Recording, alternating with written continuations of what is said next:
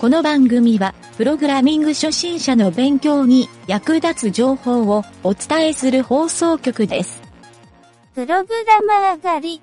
この中に使えないプログラマーはいるか？いません。プログラマーにとって大切なものを言ってみろ。アルゴリズムです。コンピューターの知識です。よく寝ることです。間違ってはいないけど、3番をつまみ出せ。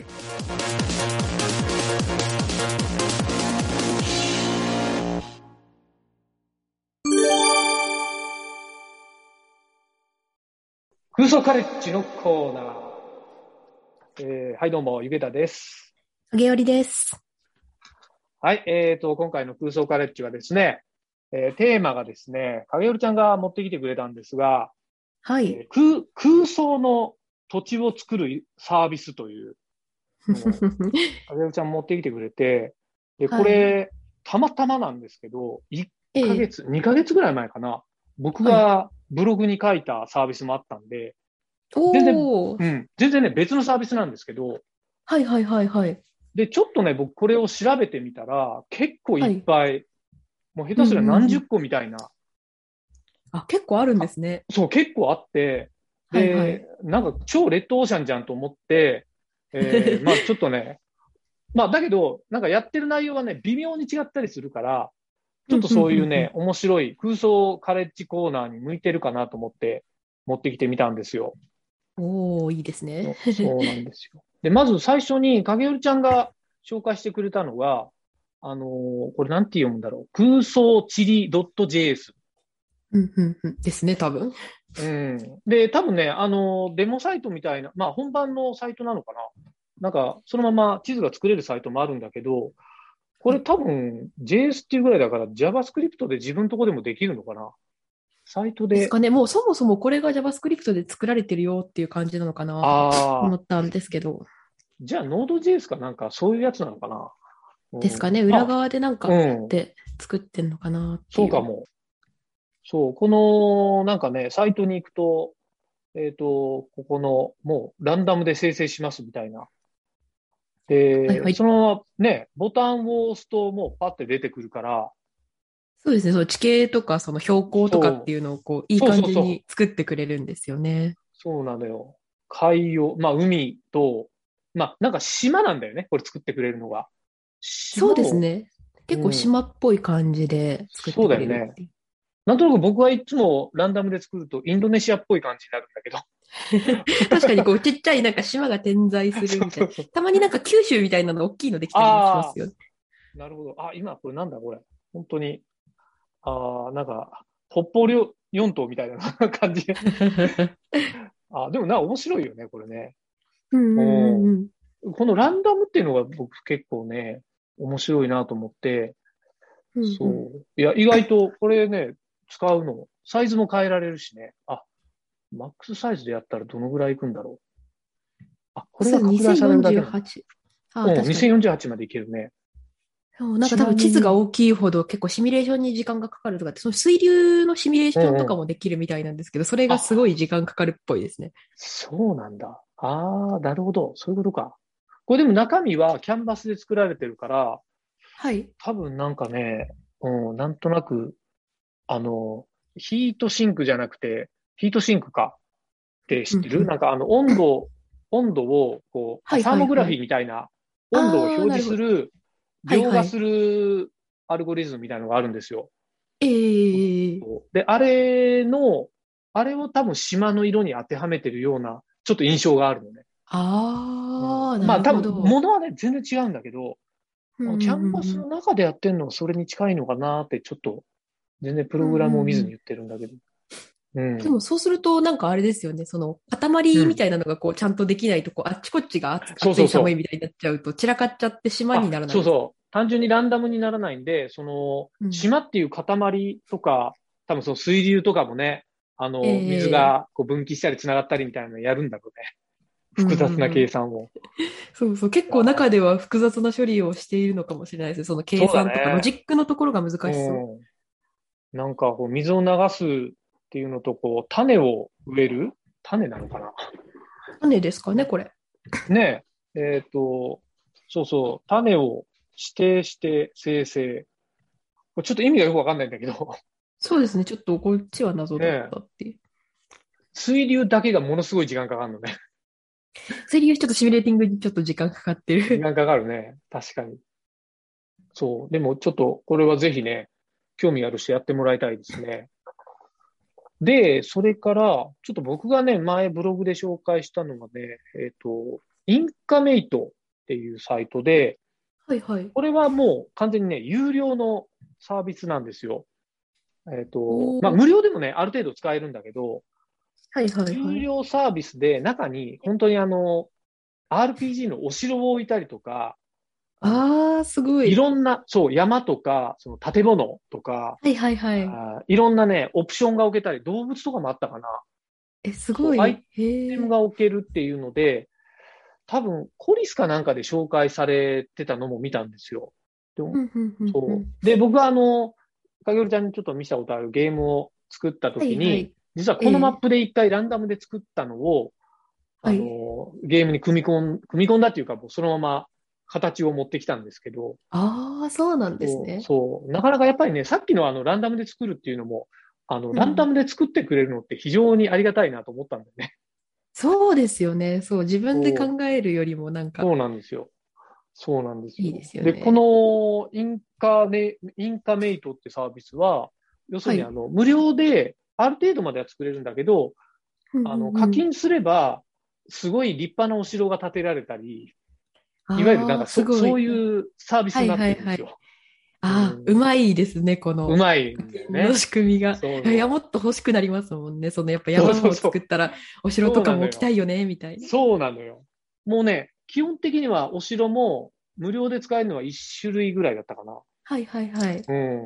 1種類ずつはなんか使えるんだけど、うん多分これね、あの、デザイナーさんとかが、えっ、と、アフィリエイトしてるんじゃないかなと思ったんですよ。だから自分でデザイン書いて、それを販売してるようにもちょっと見えて、はいはい。だからそういうちょっとコミュニティとかを作ってるサービスっぽい気はするんだよね。うんうん。まあ、英語サイトなんであんまり細かくは見てないんだけど、そう。なかなかね、これはこれで面白いなという。無料でもまあそこそこね、使えるんで、はい。簡単にね、あのーちょっと興味ある人はぜひね、やってもらうと、本当かなりリアルな、そう、うんリアルな地図が書けるんで、地図っていうかなんだろう。ファンタジーマップっていうの？フィールドマップとかですかねい。あとなんかそうそうそう街並みのそうですよね。家のなんか、そうそうそう書けそう。そうそうそう。あの、結構拡大して、街に入った中ぐらいもある程度できるのかな？うん。インテリアマップも作れるって書いてありますね、サイトを見たら。部屋の中も作れるんだ。部屋の中ですね、そういう配置図みたいなのまでできて、しかももうなんか見た目がもう完全にあのそうそうそう。RPG のゲームみたいで、もうなんそうそうそうかたぎりますよね。たぎるね、これね。しかもなんかあの、トップページの動画でさ、あの、マウスはいはいでグリグリやって山とか置いたりしてるじゃない、ええはい。あれがなんかね、あの、見ててね、簡単そうっていうか、そうですね、それでなんか、ううんん、シンプルでいいそうな。そうなのよ。っていうので、やったんだけど、まあ、僕が作ったのはね、そんな大した、細かくじゃなくて、ざっくりなのを作っただけだから、これ作り込んでね、えっ、と、うんうんちょっといろんな人の見てみたいなと思ったわけなんですわ。いいですね。ねえ、これちょっと、なんとなく、インスピレーション湧くよね。これ見るだけで。本当にもうそれだけでなんうんかお話が始まりそうですよね。確かに。そうなんですよ。で、次の三つ目がね、えっ、と、はい地図ジェネレーター。これな、なんていうタイトルだっけな？地図、うんえー、なんて読むんだろう？キュア、カ、ケイバー、キュアケイバー。ん？あ これは街の名前なのかな？これはそうかもしれないですね。街の名前で多分、サあービスとしては、メサービスはメディバルファンタジーシティジェネレーターですかね。ああ、それだね。メディエバルファンタジーシティジェネレーター。これか。中世の街のってことですよね。中世のね、これ僕パッと見て思ったんだけど、あの漫画のジョジョの奇妙な冒険の第4章の、その、はいはい。堀尾町っていうところのマップがまさに全く同じ書き方してるんだよね。えー、そう、だから、なんかね、ちょっとそどうしてもそれが頭から離れなくなっちゃって、なんかあんまりファンタジーっぽくはないなって感じがちょっとしたんだけあそど。うなんですねで。も海外の地図ってこんな感じなのかな？あ、でも結構、あ、でもちょっと一昔前というか、ああ、そうなんだ。あれですよね。うんなんか日本っぽくはないよね、これ。そうですね。もう完全にやっぱりうん中世のファンタジーのって、もうタイトルに関してるので、やっぱりそういうああ、感じなるほの。ど。そういうことか。中世の、ああ、じゃあヨーロッパとかはこういう地図なんだ。一昔前の。そうですね、多分。城壁とかが多分書いてあるっぽいので、本当だ。そうだね。そう、ななるるほど。なって感じですね、もう完全に。そうか。まあ、これも多分、これはどうなんだろう。課金とかは見てないんだけど、多分比較的ランダムでやってくれるんじゃないかなと想像するに。そうですね。うん。そう。まあ、これもね、ちょっと味が違う感じで、うんいろいろね、ジェネレーター系の。他にも、えっとね、まあ、ファンタジーマップジェネレーターとか、まあ、単純なマップジェネレーター。えっと、これは今のね、あの、マップジェネレーターに近い感じかな。あ、ファンタジーマップジェネレーターは、はいあの、これもちょっとテイストは違うけど、やっぱ島を作ってくれるような感じっぽいね。うん。で、はいはいえっと、マップジェネレーターって今言ったやつは、まあみんなマップジェネレーターだからややこしいんだけど、確かに。なんかあの、本当都会の街をマップで再現してくれるような、なんかシムシティっぽい感じはいはいはい。のイメージなんだよね、これ。だってビルがあるからね。かなり最近の感じですよね。そうそうそう。そうなんですよ。だからまあ、ちょっといろんな用途に使えるかなというか、そのサービスによって、ね、あの、RPG みたいなのを作る場合とか、えっ、と、シムシティみたいなのを作る場合とかで、ゲームによって、こういうジェネレーター使い分けると、結構便利かなというね。うん。なんかね、この間テレビ見てたら、あの、はい。架空の街を趣味で作ってる人っていう人が出てて、へー。そう、ちょっとね、、僕、今 URL とか調べてないんだけど、その人は、なんかね、本当に、その、まず、駅、駅から作るんだって、駅と線路を作って、その周辺に、ど。そう、はいお店を置いてって、それがね、もう、全部、あのーもう自分の中でアルゴリズムを作ってるんだって。いわゆる、居酒屋を作って、えそうそうそう、はいで、あ、ここはビジネス街だから、ここに飲食店があって、ここにコンビニがあって、みたいな、その頭の中でずっと想像して作っていくんだって。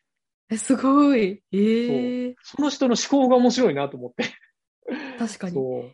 プログラミングっぽいですね、なんていうか。そうう。そうそうそうそう。そうなん。街づくりのアルゴリズムをこう落とし込んでいくというか。うん。面白いよね。やっぱその思考が面白いから、うんそうこのジェネレーターとかも多分作っていくうちに中に入ってそんな思考になるんじゃないかなっていう。確かに。奥深いですね。そう。このね、あの街を作るっていう、まあ街とかマップを作るって、まあまあね、あのーやっぱり結構夢があるというか、うんまあ十分空想かなと思うんだけど、あの、何年か前に、Google がエイプリルフールネタで、えっと、Google マップをドラクエにしたやつあったでしょああ、ありましたね、なんか。はい。そうそうそう。あれがね、僕たまらなく面白くて、そう、あれずっと僕見てたんだけど、自分のこはいはいう実家の周りとか、ちゃんと。ね、道路が再現されてるんだよね、あれ。すごい。そう。あんま細かいのはね、対応してなかったんだけど、ええそう。うちの実家の周りとか、あぜ道とか、田んぼのあぜ道とか、うんそういうところにも入っていけたりして、はいはいはい。いや、なんか面白いなっていうんで、あれをなんかゲームで実際、Google マップあの表示にして、なんかゲーム作ったって人がこの間、ネットニュースかなんかで出てたんだけど、ま、中は見てないんだけどね。はいはいはい。そう。だから、やっぱ本当に、あの、僕はね、ドラクエ3で、あの、ジパングが出てきた時に、超興奮したのを思い出すわけですよ。は いはいはい。もう自分の知ってるところがこうゲームにな。って遊べるっていう。やっぱりなんかああいうギミックっていうか、あのストーリーの、なんて言うんだろう。知らない土地ばっか歩いてるファンタジーの中に、なんか自分の知ってるような地形があったりすると、ちょっとやっぱなんか、なんかね、あの、興味が変わるというか、そそられるみたい確な。ワクワクしますよね。そう、うまいなって感じがしたんだよね、あれ。しかもなんか曲も日本っぽい曲だったし、BGM が。ああ、そうなんですね。そう。へーそうなんで、最後に、ちょっとこれをね、いろいろ調べてた時に見つけた、空想都市へ行こうっていうこのサイト。このリンクも全部、あの、サイト、このエピソードの詳細に貼っておくんだけど、ここにもう腐るほど載ってるでしょ。はいはい。すげえ。これ全部、ジェネレーターなんだってちょっとある。うんうんうん。作って、ジェネレーターではないのかなでもジなんかェネレーターとかも手書きの人とかもいますね、これあ見ると。そういうのもいるんだ。あ、本当だ。手仕事に圧巻。ああ、でもすごいね、これね。すごいですね。いや、こういう、うちらの知らない、こういう空想地図のコミュニティがあるんだって僕、これを見て初めて知ったんですよ。確かに。すごい。これを趣味として集まってる人々がいるんですね。すごい。そうだね。これで、いや、そこはなんか飲み屋じゃなくて、なんか雑貨屋でしょうとか、そういう話をしてるんじゃないかなっていう。い はいはいはいはい。や、それはそれで面白いなっていうね。やっぱ空想好きにはこの手のネタがたまんないなと思うんですよ。うん。いや、それにしてもなんか完成度の高い地図ばっかり。あ、でもなんか東京っぽいのが多いのかな。なんか都心っぽい感じのが多い気がするけど。あ、下の方いたら山の中。ああ、そう。これやっぱりそのね。駅の周りがどんな風に発達していくかみたいなのをこうシミュレーションするのが楽しいんですかね。そうなのかね。東京ってやっぱり駅が、駅を中心になんかいろんなしょ、なんだろう、商業施設が展開されてる感じがするじゃない、はいはいはい。日本で言うと、やっぱり典型的なのは僕、京都の街並みだと思うんですよ。あの、あいわゆる5五番のの目に。うんはいはい。で、僕ね、東京に、えっ、と、引っ越して、えーそれまで名前は聞いたことあるけど、やっぱり自由が丘とか、はいはい、ああいう地名って、まあ有名だけど、自由が丘がなんで有名なんだろうって僕知らなかったんですよ。へえ。かよりちゃん知ってます？自由が丘ってなんであんなにこう結構、ちょっとセレブが住むというか土地が高くてとか、僕なんで全然知らん。あれね、なんかもう本当に昔から有名だからとしかもう知らないっていうか。ああ、まあ単純になんかあの、セレブが住む土地だから、なんか物価とか高いんだろうなとか、おしゃれが多いんだろうなみたいなイメージうがん。あるじゃないですか。僕は不動産屋さんに聞いたのは、あの、京都に似てるからなんですよって言われたんですよ。へえ。で、確かに地図を見たら、まあまあ5番の目みたいに整ってるんですよ。あ、そうなんですね。そうもう一箇所東京で似たような場所があって、えっとね、中央線の国立駅。あ、はいはいはい、はい。国立駅ってね、あの、なんかこう、扇状みたいに、縦と斜めに扇状みたいになってて、あえっと確かに5番の目みたいになってますね。5番の目みたいになってるでしょ？ょ、すごい、はいはいあの深く整理されてる、結構典型的な、やっぱああいうとこがね、土地は高いらしいんだけど、あ、そうなんですね。そう。でも確かに地図で見たら、やっぱ整ってるから綺麗に見えるじゃない？うん。それはね、なんとなくよく分かったんだよね。そうう。んだからそういうこう、空想地図の中にも、結構いろんな美徳があるんだろうなっていうね。確かに。これはいい地図だみたいそうそうそうそう。な。何をもっていいか悪いか分かんないんだけどさ。確かに。そういうルールがあるんでしょうね。ローカルルールじゃないけど。ねえ。ちょっとそういう話参加してみたいなとも思いつつね。聞きたいですよね、本当に。ねえ。まあなんだ多分自分で一個地図を作って手土産に持っていかないと入れないんだろうね。きっとそういう。確かに。うん。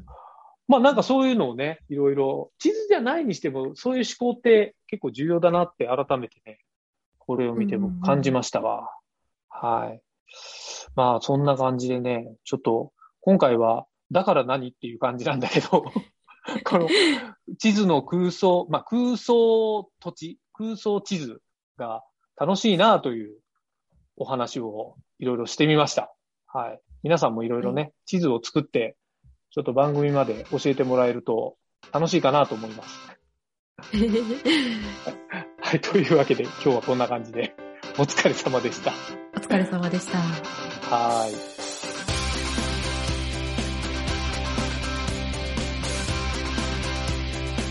番組ホームページは http:// スラッシュスラッシュ mynt.work スラッシュラジオスラッシュ